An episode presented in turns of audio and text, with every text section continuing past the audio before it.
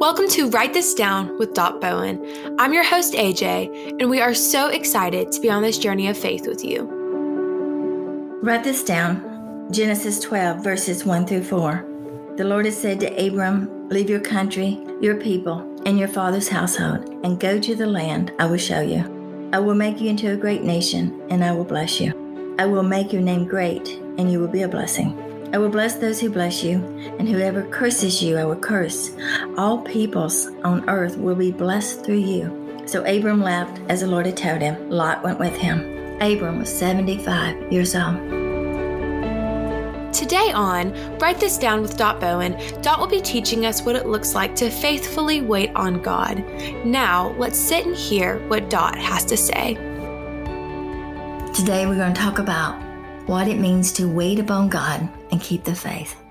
I believe as a child of God, as a follower of Jesus, someone that has given their life to Christ will face a time in their life where they'll have to wait upon God.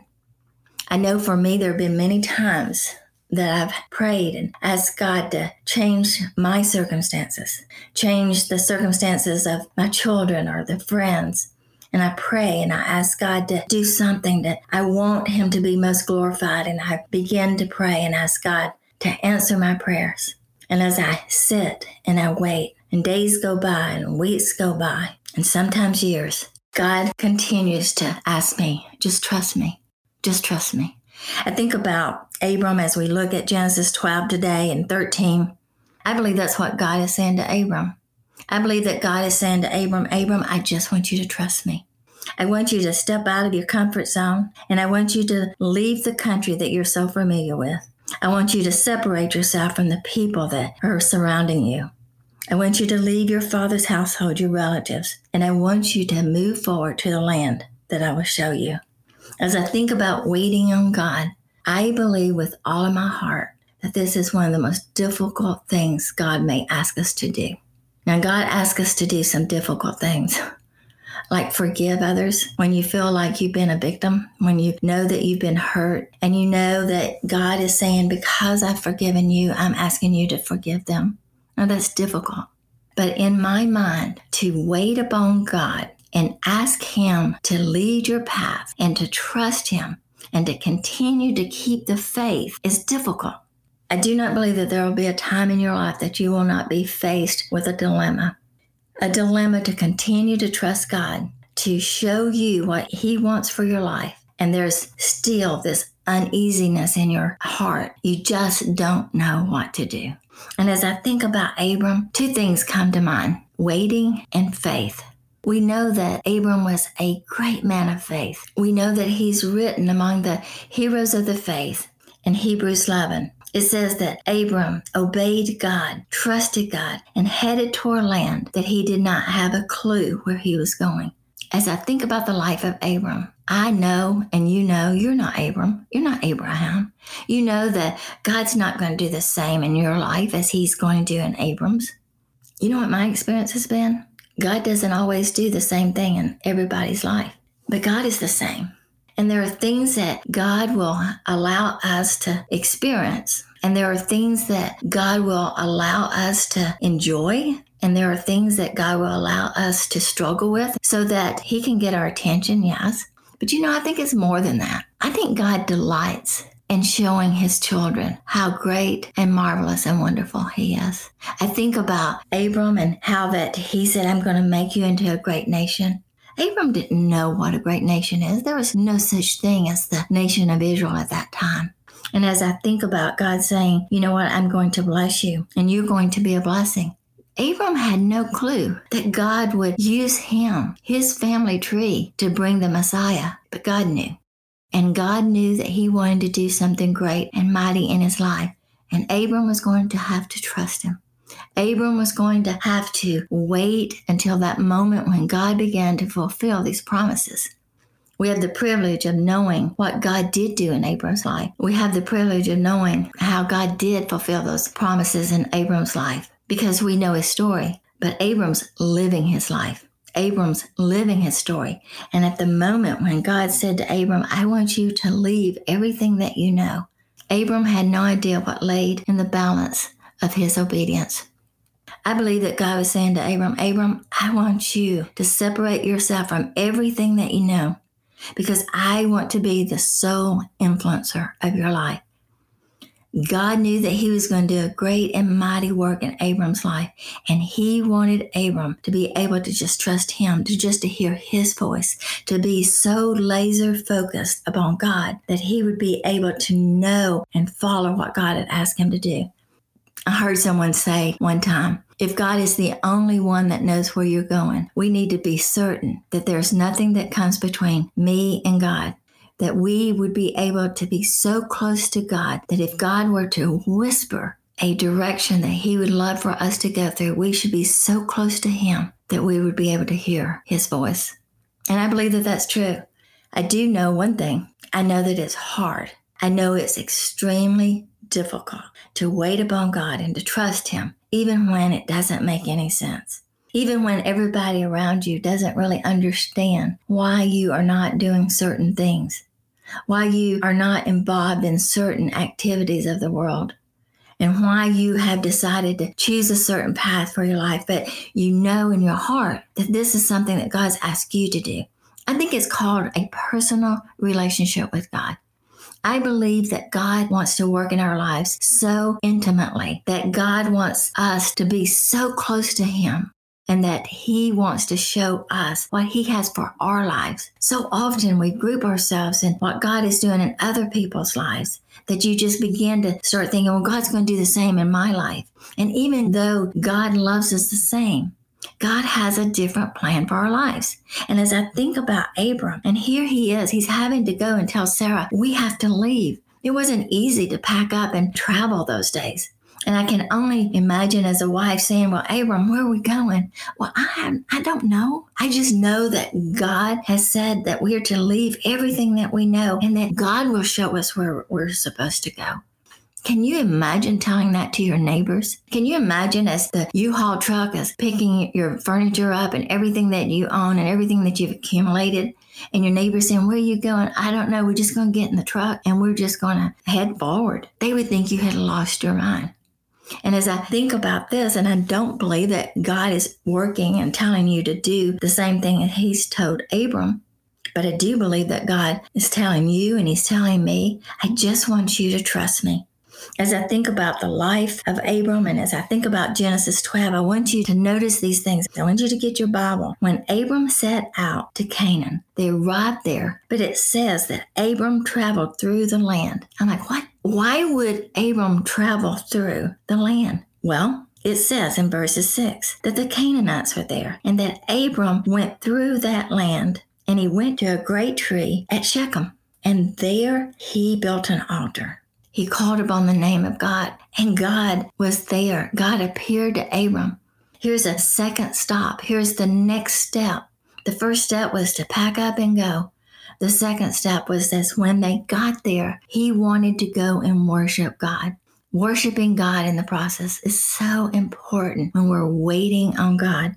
And as I think about Abram and he built the altar there and God appeared to him, he said, Abram, I want you to look around and I want you to see this land. And I want you to know that I'm going to give this to your offspring.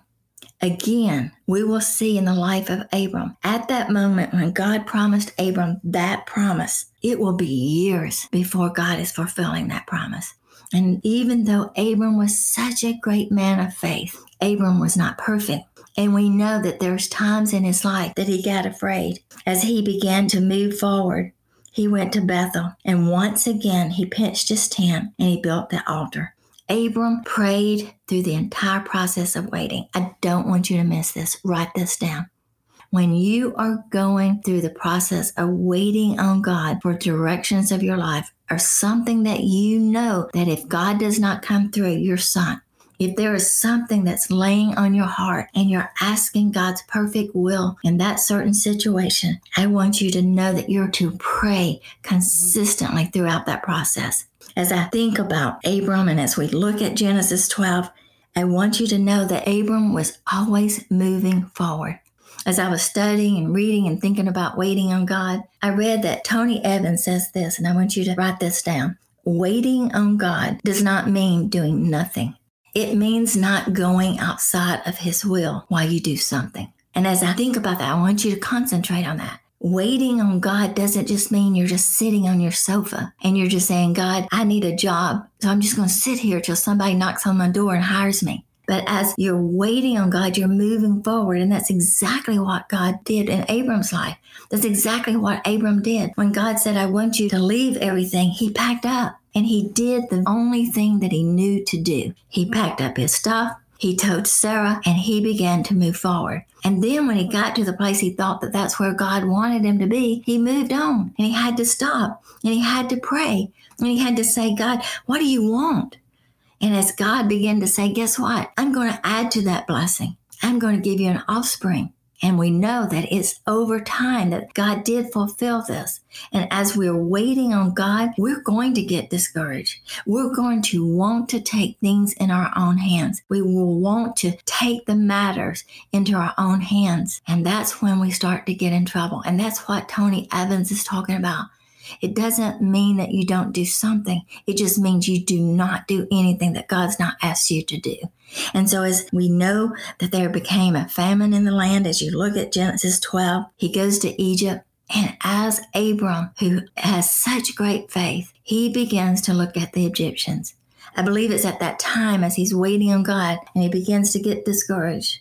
Things begin to get a little bit more difficult. Abram's faith began to waver. He looked at Sarah and he thought, Well, you are so cute. And if these Egyptians and this Pharaoh sees you, they're going to want you as their wife. And so let's just say that you're my sister, because technically you're my half sister.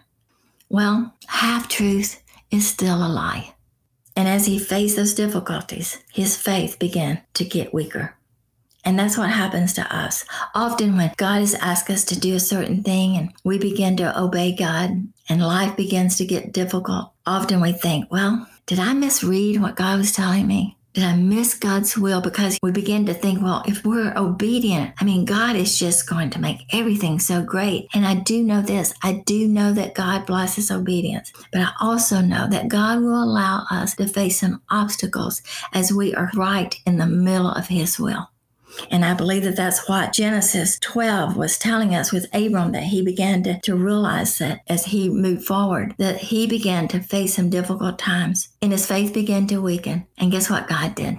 Look at 13, verses 4. He says to Abram, I want you to go back to the place where you first built the altar. You know what I think God's saying there? I want you to remember.